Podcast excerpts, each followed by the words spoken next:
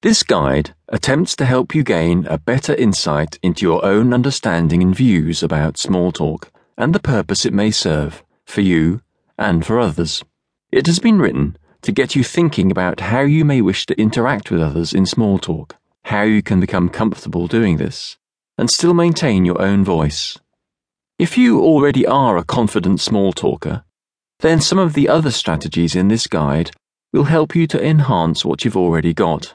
If you are the kind of person who fears talking with strangers, or avoids small talk for other reasons, then this book could help you to examine your assumptions regarding small talk, examine what it means to take a risk, and encourage your personal reflections on small talking stereotypes. Throughout the guide, there are examples of small talk dialogue and suggestions on how to approach small talk situations.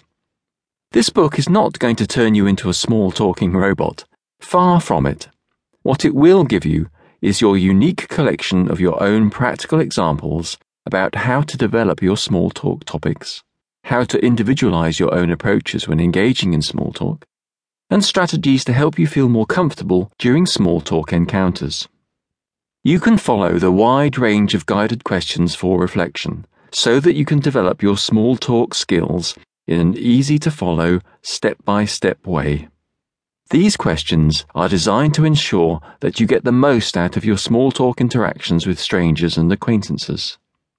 With practice ideas offered to you in the book, you will be learning how to shape your small talk conversations and experiences, understanding how to individualize your approaches, and creating a personal portfolio of patterns used in small talk that will help you converse more fluently and naturally. Engaging in small talk with confidence is the key, and using the appropriate language can make a huge difference in the outcome of any situation. This guide touches on gender differences and how they play out, not only in our fears, but also the outcome of an interaction. Additionally, the guide explores the reasons and benefits of small talk for you and others. This small talk guide examines the technical aspects of small talk, such as where small talk comes from, the various purposes it serves, and how it works. There are simple explanations regarding social cues and tips on how to remove yourself from uncomfortable small talk situations. Finally, the book offers ideas on getting the most from the small talk experiences you have every day. There are practical strategies to try at home and in social settings. Chapter 1 Exploring Your Assumptions About Small Talk.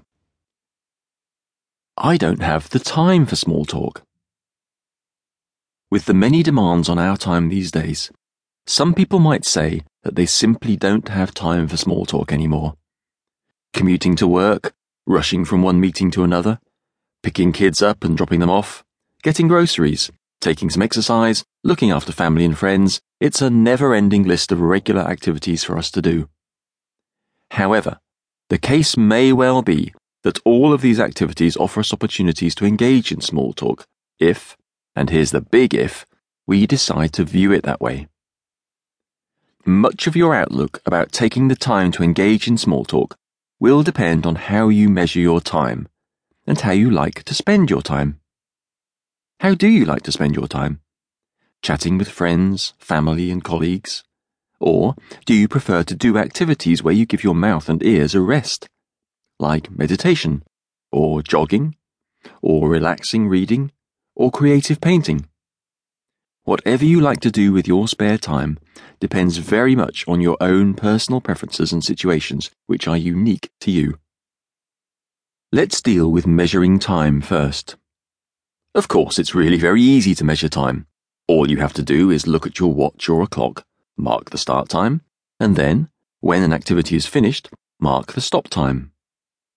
Now, we do this for most of our daily activities, whether we are measuring time precisely or measuring it approximately. Have you ever tried measuring your small talk time?